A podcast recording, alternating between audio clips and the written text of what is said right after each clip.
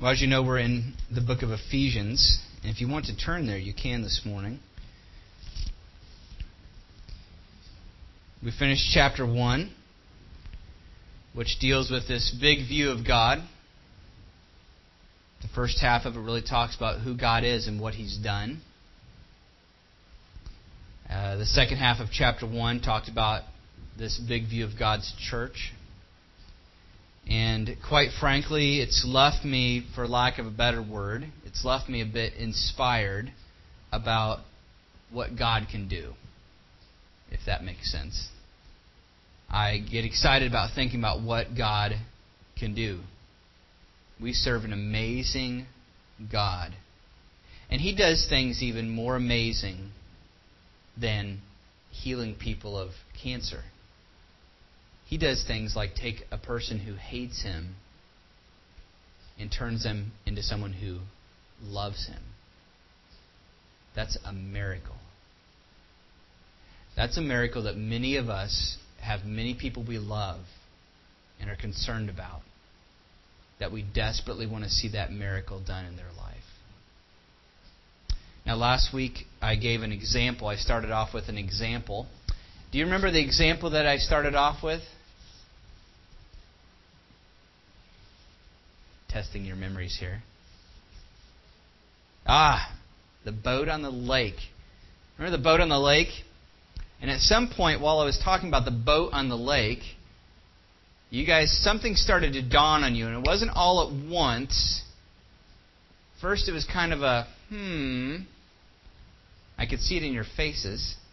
And then at one point or another, it was different for different people, but at one point or another, some of you started going, he is not talking about Lake Vermilion right? Remember which lake I was talking about? Lake Michigan, right? Uh, I've actually been uh, up on the edge of Lake Michigan, is what reminded me of this story. You guys know Jason Hummerkaus, who's been here. Uh, when we were in college one time, uh, we went to this guy's house. We were right up there, um, close to the lake, and uh, it was in the middle of winter. And this guy said he he let us come to his house, real guy, real well off, and he had a great big house, and and uh, he was going to let us stay there for the weekend. And so we get there, and the guy that's there, and he was kind of a odd individual. He, he had down in his basement, he had a hot tub, right? And out the side of the basement was doors that went straight out onto the like there was a beach kind of thing, was pebbles and stuff, right onto Lake Michigan. And he said, you know, sometimes he says, he goes, we'll, we'll get down, I'll get down here and I'll get real hot in the hot tub, and I'll just go out into the lake and so we're, we're, we're sitting there in the hot tub, you know, we're like, you know, all right, we can, if you can do it, we can do it. And uh, we, it was cold. I'm just going to tell you right now, it was very, very cold. But uh, anyway, that has nothing to do with anything. So I'm going to leave that story and come back. Um, so we're looking at Ephesians, and like I said, it's left me a little bit inspired thinking about who God is and what He can do. Now we started chapter two, and I want to encourage you today to really put your brains into gear and really think through these things with me. Okay? Uh, we, we started talking in chapter 2, and we covered the first three verses. And the first three verses of chapter 2 talked about what? You can, you can cheat. What's that? Yeah, the bad news, right? First three verses of chapter 2 is it's bad news, isn't it? When you read it and you're going, this is this is bad. This is bleak. I think would be a good word. This is bleak. This is bad news, right? I mean, it describes the the state of people, and in fact, it's it's uh, very specifically talking about the the Christians that Paul is talking to. He's talking to a certain group of people, and he's saying that this is how you were, right? You were once this way. You were dead. Is your spiritual state. Now, it's very important to, to understand chapter 2 of Ephesians, verses 1 through 10. The thing that I, have learned from this, the, the, the thing you have to know to understand this is that Ephesians chapter 2 is not talking about here's how you get saved. Right? It's not that's not at all what Paul's talking about. And you may not realize it at first glance. It's also not talking about what God has done in history for salvation. Because it, it doesn't mention the cross of Jesus. That's essential to understanding the gospel. It doesn't even mention it. What's Ephesians 2 about? Ephesians chapter 2, the first 10 verses, at least, we'll get to the other ones later. These first 10 verses, the focus of those 10 verses is, is Paul is like peeling back the curtain. And he's saying, I want you to know what happens in a person's heart and soul when they get saved. Right? Now, and it's not even talking about, uh, you know, up with what God is doing, because it doesn't talk about the fact that we're declared righteous and we're justified. Those are essential things of the gospel. This is simply talking about what is going on in a, per, in a person when they get saved. That's what it's talking about. And so we don't talk about justification where you're declared righteous with God, and we don't talk about the penalty of sin being taken care of in Christ, and it doesn't talk about any of that stuff. It's just talking about you might call it the mechanics of salvation. What's actually happening when a person gets saved, right? And I gave the example of the lake because I have to be honest with you. As I read Ephesians chapter 2 and as I read much of the Bible, I get that feeling like I've heard about salvation, but then I'm reading what the Bible says, and after a point I'm going, this isn't Lake Vermilion, right? This is something bigger. This is something grander than I ever thought it was. And honestly, you can't read Ephesians chapter 2, the first three verses about sin and about man's state. I, I, gotta, I don't think you can read it without asking this question. If this is true, I mean, really true. Now, we say that. Do you believe the Bible's true?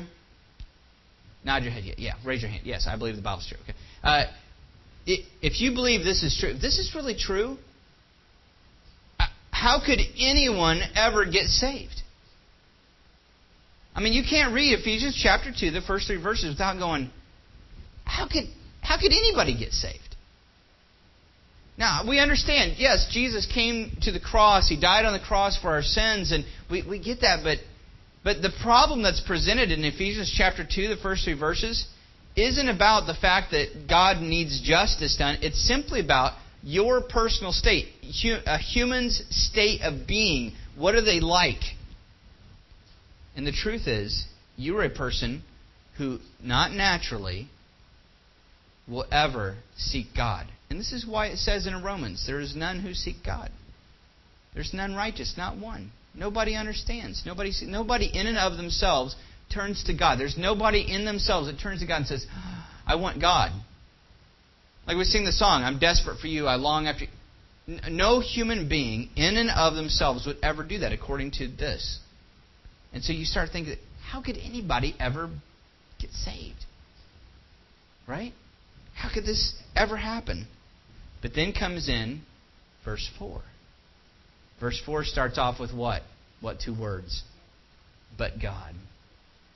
Now, we love the but God in history, don't we? Because we say, oh, man was a sinner and, and, and the, the, nobody was righteous in the sense that nobody was good enough, but God stepped in with Jesus and, and, and made a way, right? Someone came in and lived righteously so that now their righteous life can be ours. But remember, this isn't talking about that. This is talking about in your heart. If you're a child of God, the reality is that even with your salvation, not just the salvation offered to the world, but with your salvation, you have to give all the credit still to God. If it wasn't for God, you know, I, you know, I love about that is many, many of you will say that. You know, you talk about getting saved, and you go, if it wasn't for God, I wouldn't be. It's like we recognize that in ourselves, but and, and Paul is teaching it here. Paul's saying if it wasn't for God, none, nobody. But God, right? Being rich in mercy because of his great love for us, right? Now, in this section, verses 1 through 10, and we're going to go up to verse 6 today, there are three main verbs. In fact, I, I've learned that this is also, again, one big sentence, verses 1 through 10. This is the third. This is the. We're only in the third sentence of Ephesians, right? Uh, this is one big long sentence. Again, in the original Greek, this is one long sentence. And in this big long sentence, there's three main verbs. Okay? Three main verbs.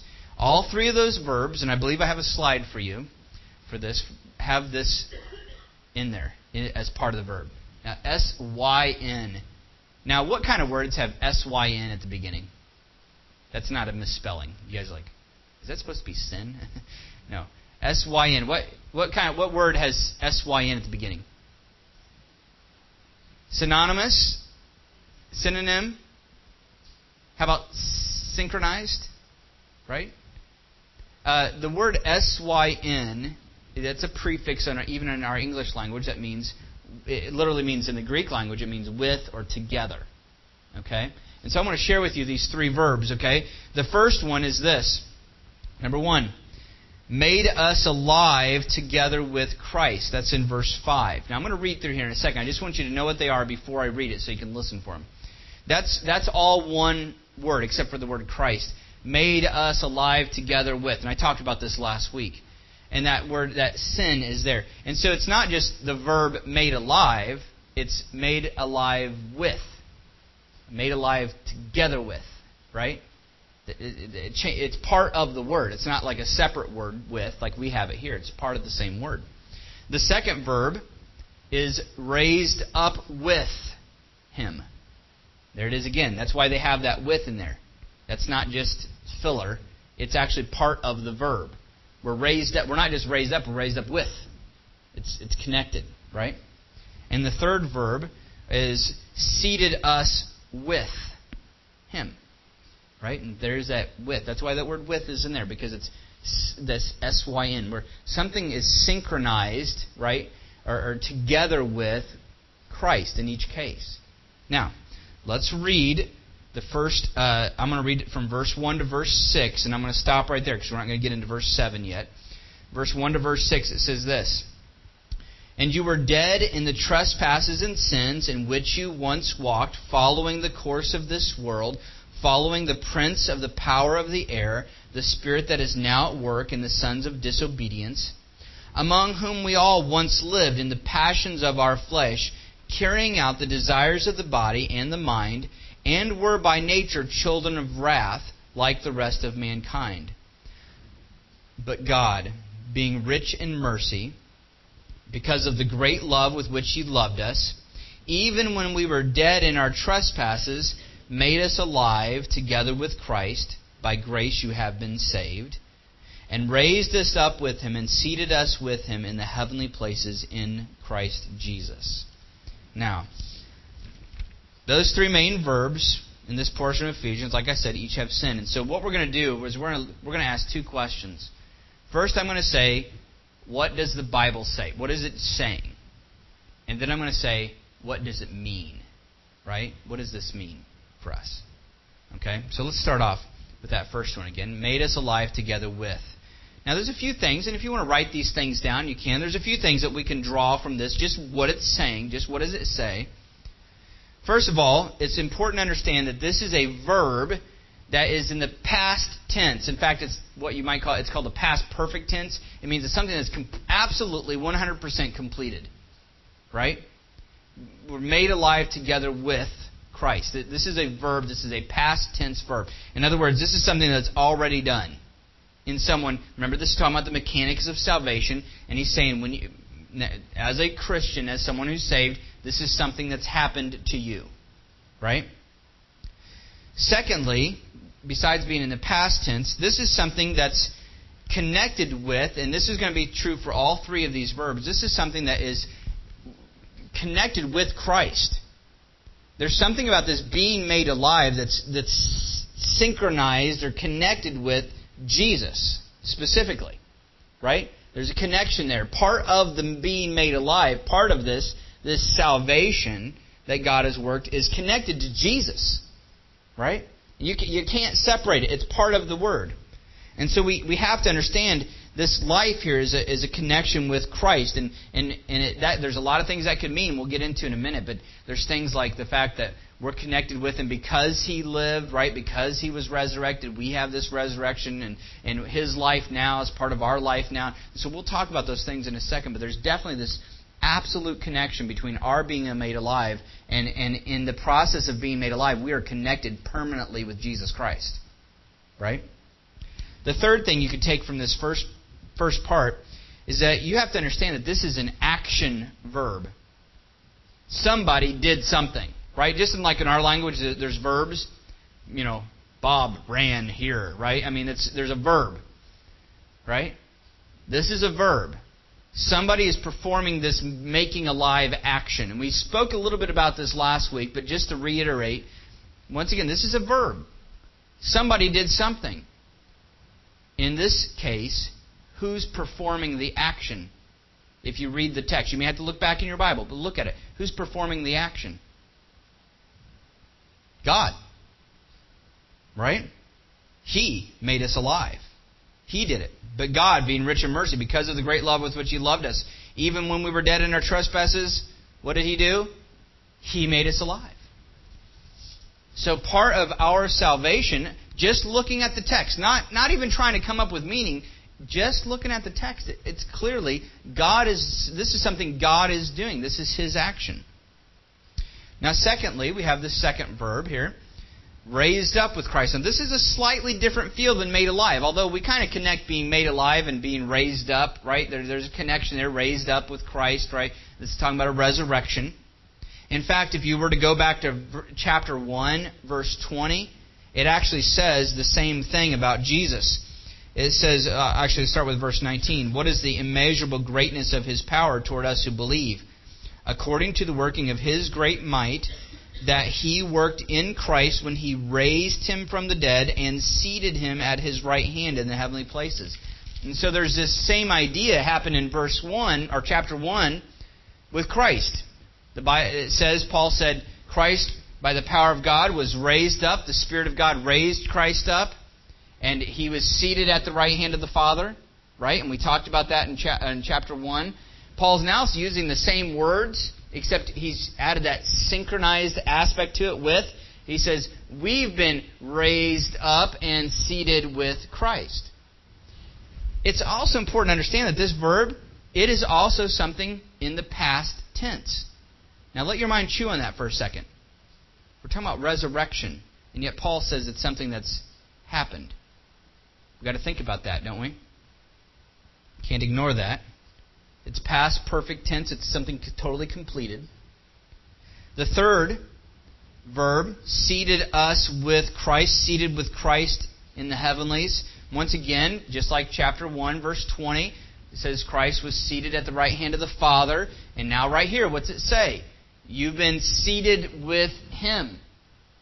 Where's He seated at? At the right hand of the Father. You've been seated with Him.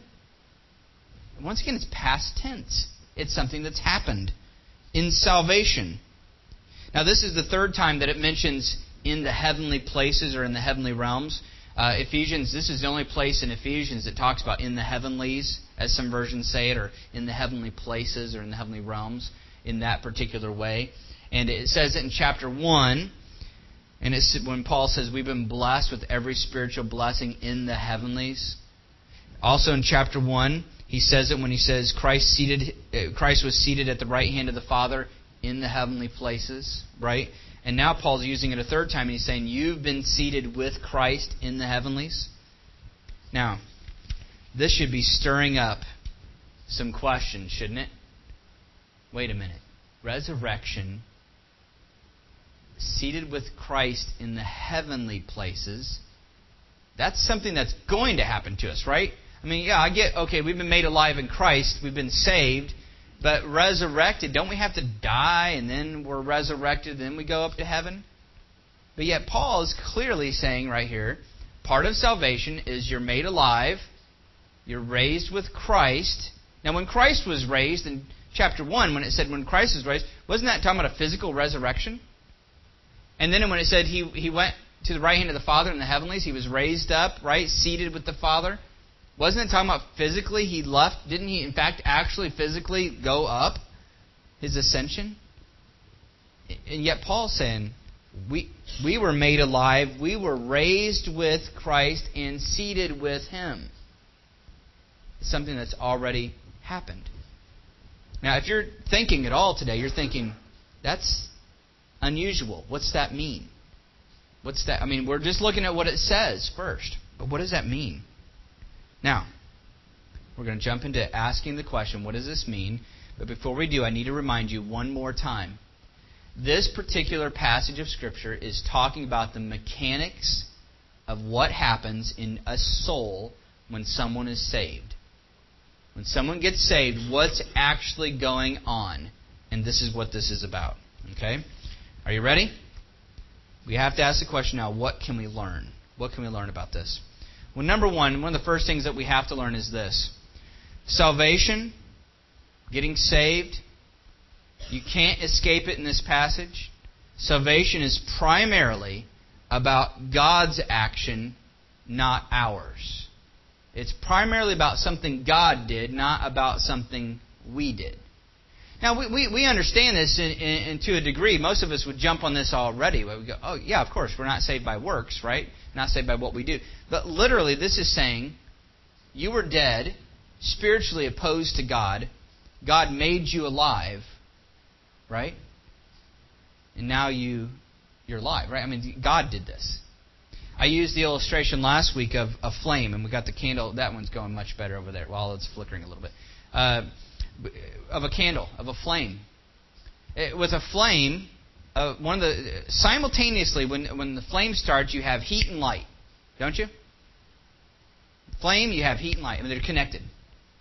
They're, they're, they're simultaneous events. But nobody would say that the flame is the result of the heat and the light right? The flame is the cause, the heat and the light are the result.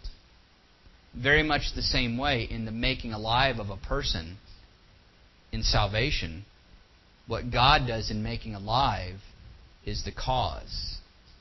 What are the results? Things like faith, belief. Now, this might be a little bit different than how you've thought about salvation and how you've thought about Christianity. But it's inescapable in this passage. Paul, in fact, Paul hasn't even, as he's talking about the mechanics of salvation, he's talking about being raised with Christ. He's talking about, so you were dead, God did this, and he did this, and he did this. He hasn't even mentioned us yet, has he? Belief is, belief will belief be mentioned in this passage? It's got to be. He's going to talk about it. But has he gotten to that yet? No. The initiative is God's initiative, and it's on God's part. And God's God deserves all the glory, not just for the salvation of anyone, but specifically for your salvation. If you're a child of God, you have to acknowledge that it's all because of Him. It's nothing but grace. If you claim part of your salvation for yourself and say the, the reason why I got saved and this person didn't is something because of me, then you're taking part of the glory. But God deserves all the glory even for your salvation. Salvation's about grace. So often we make salvation not about um, what, what God's action is, but about our. We make it a lot about our actions. But you have to understand the Bible doesn't teach that. The Bible doesn't teach that salvation is primarily about our actions. The Bible teaches salvation is primarily about God's actions, right? And we'll come back to that thought in just a second. Number two, this is something I've mentioned already. Number two, salvation is about being connected to or being connected with Christ. Now, Paul will talk more about this as we progress, but it's important to understand this. God connects us with Christ. Now, there's a good picture of this in baptism. What do we say when someone is baptized? We say, buried in the likeness of his death, raised in the likeness of his resurrection. I mean, so everything about Christianity, about salvation, is about understanding that it's a connection with Christ. This is also played out in the Christian's life. The Bible is full of examples of saying things like, uh, you know, we're to share in his sufferings. We're to bear up our cross and follow him. We're to follow, you know, to live and walk in his steps. I mean, everything about the Christian life is about being connected with Christ and living for Christ. And it's an inescapable connection. But I think that this goes deeper than just like a, mirror. I mean, that's a good illustration of we're to live as a reflection of Jesus Christ. But I think it goes even deeper than that. I believe that Christ should be, for lack of a better term, should be our our power, our you might call it our life source. I mean, this is the thing that we turn to.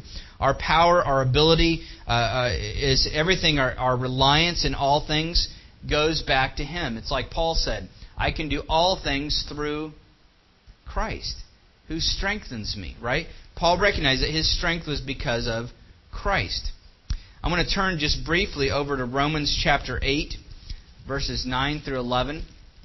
Romans 8, 9 through 11, if you want to turn over there real quick. I'm not going to put it on the screen for you today.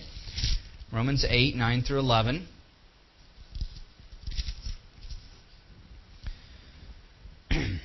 Now, Paul is talking about living in the Spirit of God, not living in the flesh.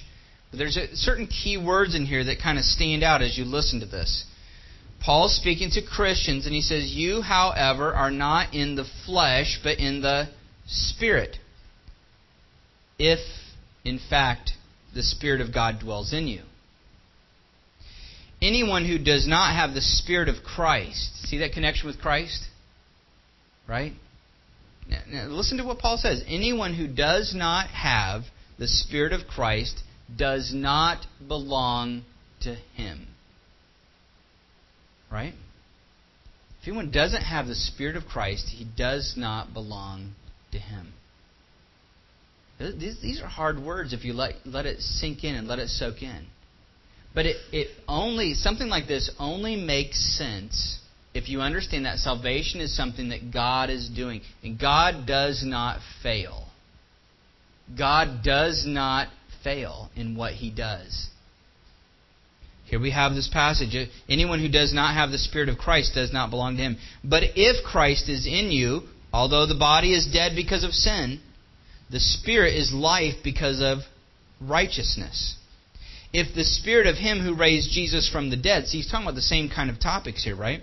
If the Spirit of Him who raised Jesus from the dead dwells in you, he who raised Christ Jesus from the dead will also give life to your mortal bodies through his Spirit who dwells in you.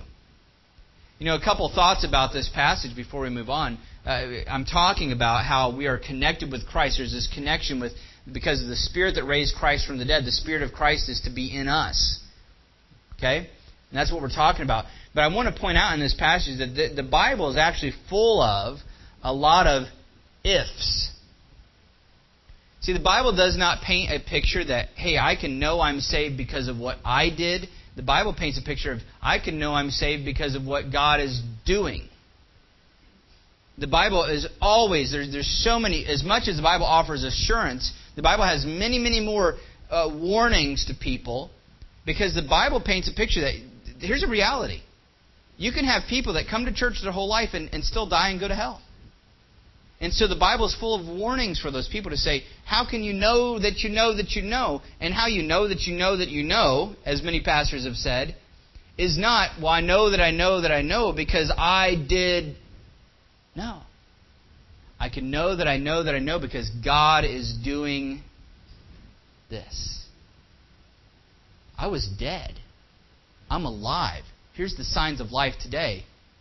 Well, I'm nervous. I don't know if I'm saved. What, where's my assurance of salvation? What's God doing in you today? Do you have the signs of the Spirit of God? I mean, if the same Spirit that raised Jesus up from the dead dwells in you, it was, it's going to give life to your mortal bodies, Paul says. But notice how he throws in there if it's so, if this is actually the case. I'm writing to a group of people that go to church, but hey, if the Spirit is actually in you, this is what you should see a powerful Spirit. It'd be kind of like this. My, my son Samuel, let's say he came back to me one day and he says, Dad, something really weird happened. supernatural. Okay? Everything you do is weird, son, but okay. He says, the, the Spirit that gave Michael Jordan all of his bas- basketball abilities came into me. Okay, now that'd be really weird, but but uh, okay. Now, if that's true, what should I see? I mean, if that same spirit that gave Michael Jordan all his abilities was now residing in my son, shouldn't I start to see what kind of things would I start to see? Okay, now just say it because you know you're all thinking, what, what kind of things should I start to see? A better basketball player, right? I should go out there and he should be like dunking over the top of me, you know, tongue hanging out. I mean, he should be flying through the air. I mean, dribbling like a maniac and, and shooting three pointers. And now, if he said, Dad, the spirit of Michael Jordan is now dwelling in me, And I said, okay, let's see this. Moving out play basketball. And I was still dominating him, as I can do. Uh, what, what, for a little while, see, I have to brag for a little while longer. Eventually, this isn't going to be the case. He's going to outgrow me and everything else. And so I have to enjoy it while I can. But if, if there was no change, what would be the reasonable response? Son, what would I say to him? You guys are shaking your head no, just because you want to say it. Uh, that's not there, son. Do you understand that that's precisely what Paul is saying? If the same Spirit that raised up Jesus Christ from the dead now resides in you, you should see the Spirit of God in you. And you know that's the thing. The Bible is full of that. It's constantly saying, "This is how you know. This is how you can be sure." Is you got to see God's Spirit working in your life. Signs of life. This is such a hard thing because, frankly, so many, and I'm going to put it this way, have preached a different gospel than what is presented in the Bible. A gospel that says you can know you're saved by what you do.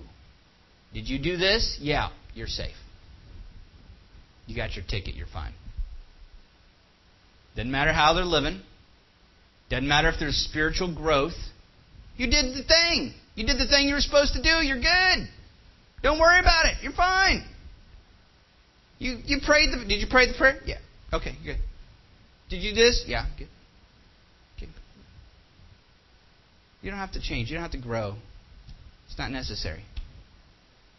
But yet the Bible doesn't it doesn't present that kind of God. It presents a powerful, world-dominating Jesus Christ who's sitting at the right hand of the Father, and that same Spirit is in His followers, in His people. And it's important to understand this. Okay. Now, number three. This folds right. What I'm saying here folds right over into the next point. Christians are alive and not dead. Christians are alive and not dead. Okay? Now, we talked about this last week, so I'm just going to real quickly reiterate and we're going to move on to the next point. We talked about this last week. We were dead in our rebellion to God, in our sins. We've been made alive. This means a very a, serious release of the power of sin over us. This is why in 1 John when John writes this letter to assure people that they are, a, this is how you can know. If you ever want to read a book of the Bible that lets you know how you can know, you read First John. But First John, it says things like this. It says, nobody born of God can continue sinning. What? But we're all sinners. We're going to keep sinning. What's he saying? If you are really born of God, you're not going to just keep on sinning the way you were sinning. John is not talking about suddenly you're going to be perfect. What he's talking about is that those people that are born of God, you know, the anger problem, it's going to begin to diminish. Because they're born, they're growing.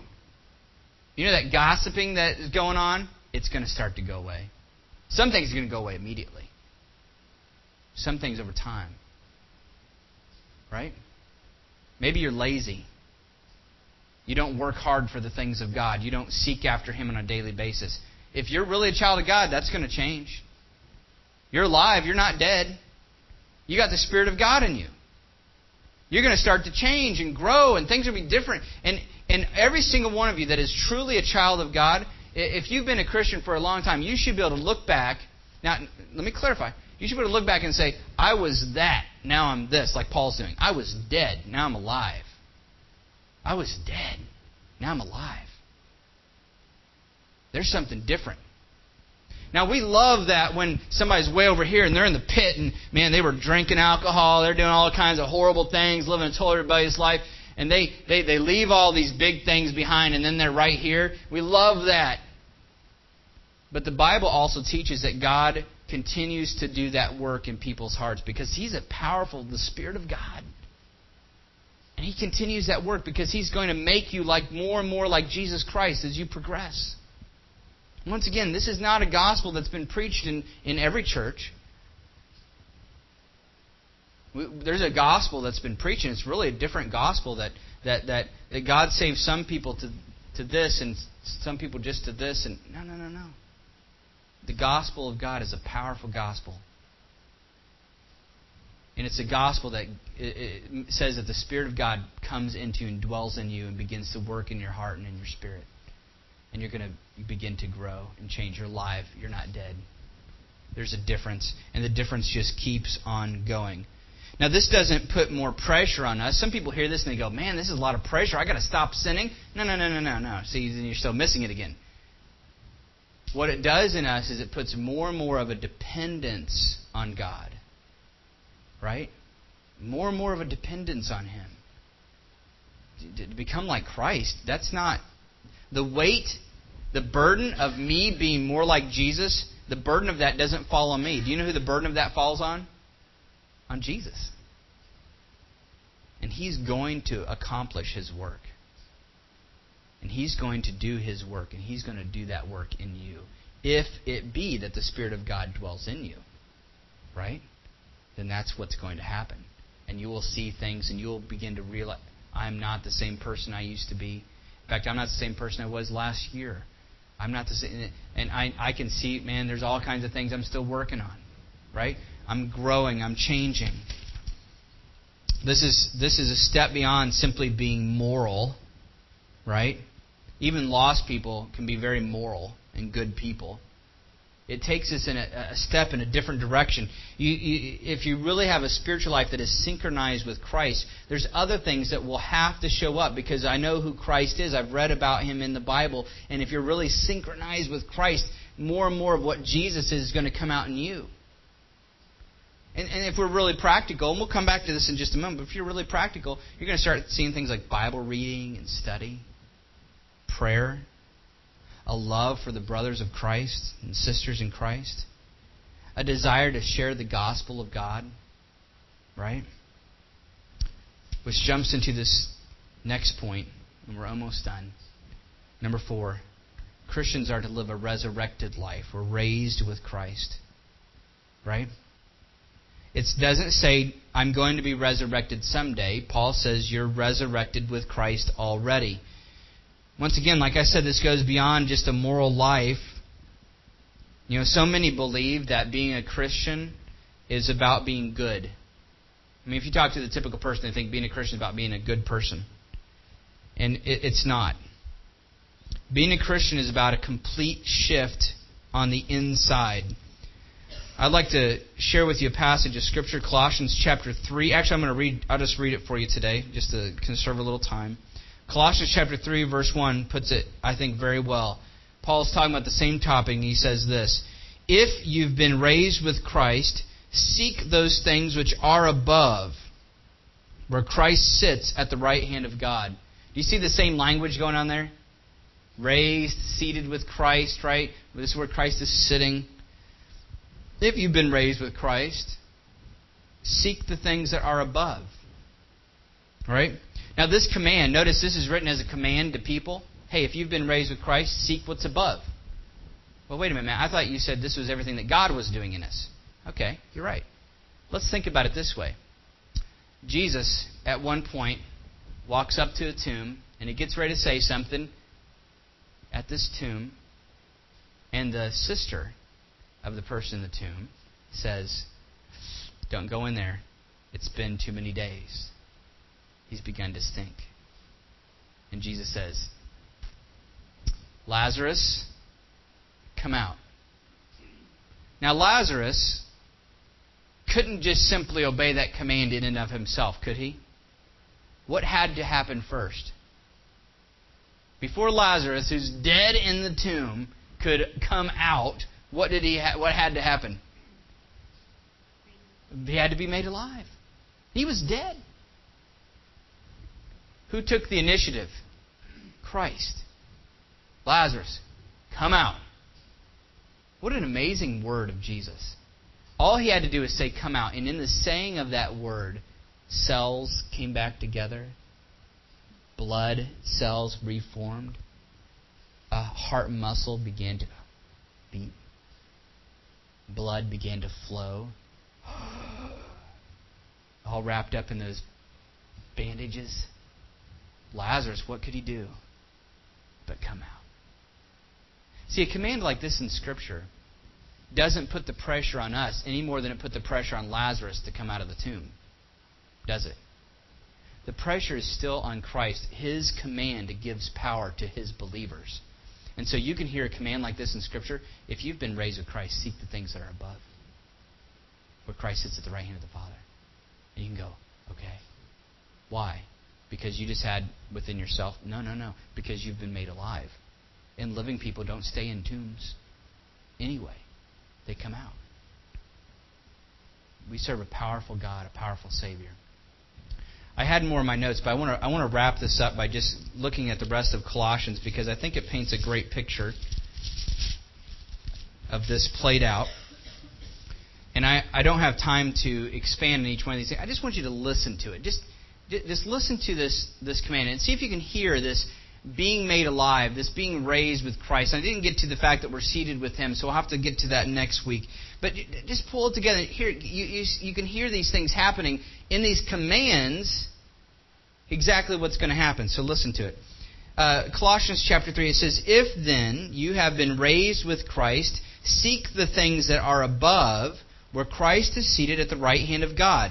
Listen to the next word. It says, "Set your minds," or as some versions say, "Set your affections." on things that are above, not on the things on the earth. And so you see this resurrected mindset that is no longer just being good, being a Christian is not just about suddenly you're thinking, I'm not even thinking about this stuff down here, I'm thinking about this stuff up here. This is why it's so bizarre when someone's a Christian and they still, their, number one concerns are vacation and retirement and uh, that's earthly stuff. Why would somebody who's resurrected already even be thinking about that kind of stuff? Their, their head is already up here. You're in the clouds. You're otherworldly in your salvation. Right? It's like Paul says, your citizenship, in Philippians, he says, your citizenship is in heaven. And this is what Paul's saying. In your salvation, it's almost like you're already there. In fact, your spirit is. Because it's not speaking figuratively. Let's read a little more. Set your minds on things that are above, not on things on the earth. For you've died, and your life is hidden with Christ. There's the with again. In God. When Christ, who is your life, appears, then you will also appear with him in glory. Now, what is this going to look like in a Christian's life? It's written as a command, but even though it's written as a command, it's just like that command for Lazarus. Those who have been made alive this is what it's going to look like. They're going to hear commands like this. And just like Lazarus coming out of the tomb, those who are Christians, this is exactly what's going to be going on in their life. Paul says, Put to death, therefore, or kill, right? Mortify. Put to death, therefore, what is earthly in you. Listen to some of these things sexual immorality, impurity, passion and evil desire, covetousness, which is idolatry on account of these things, the wrath of God is coming. Okay?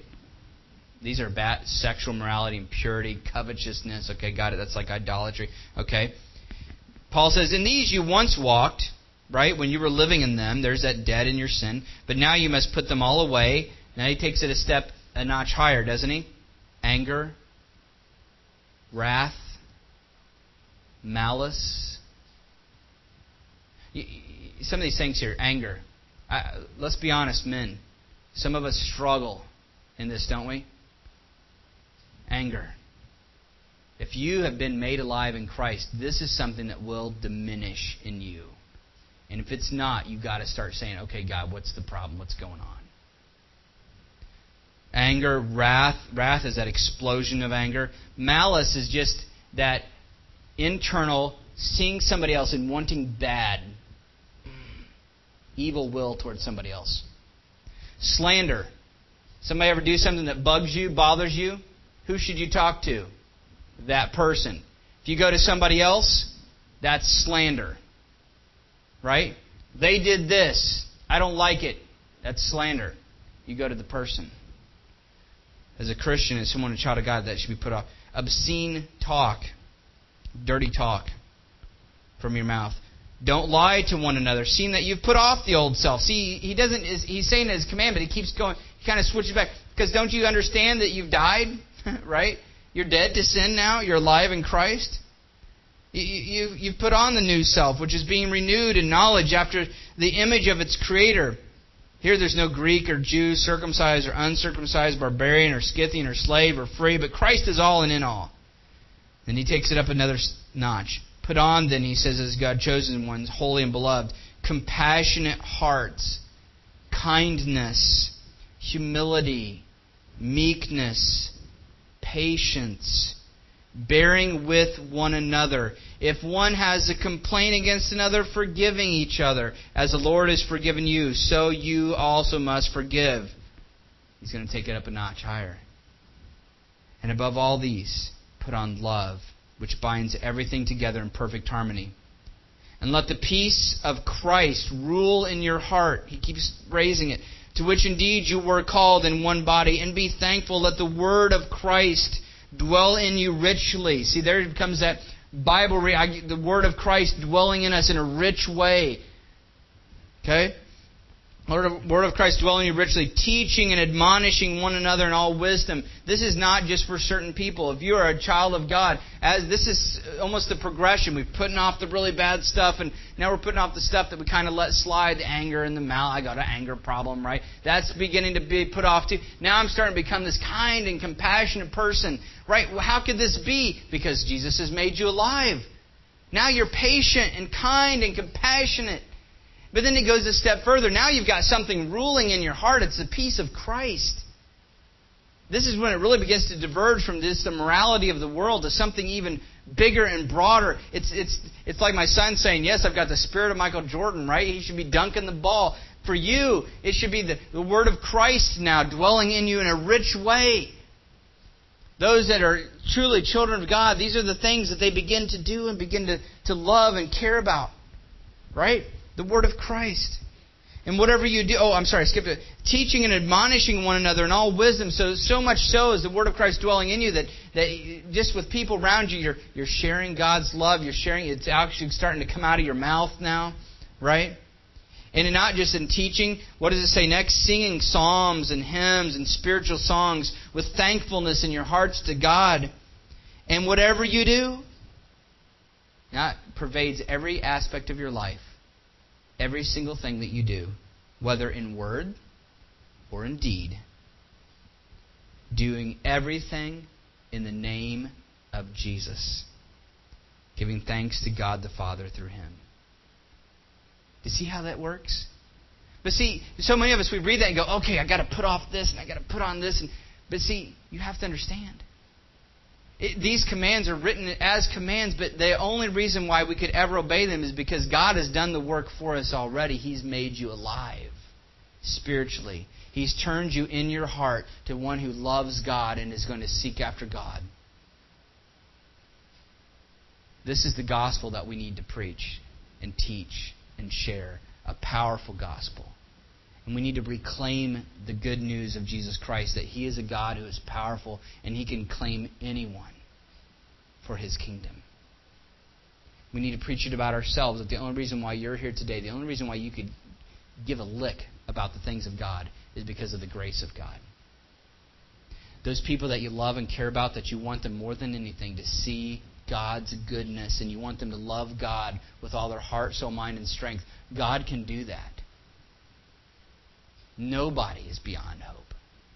Nobody is beyond His great, rich grace. We have great cause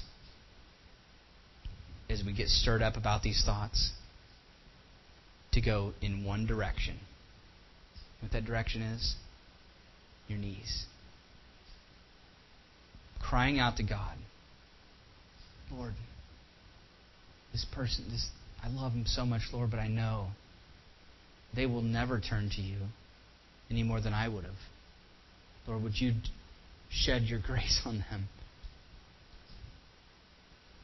Lord, in my own heart, I, I hear these things about putting off this and the, or the anger or the, the impurity or the all these, and I'm I'm hearing that going, that's not me.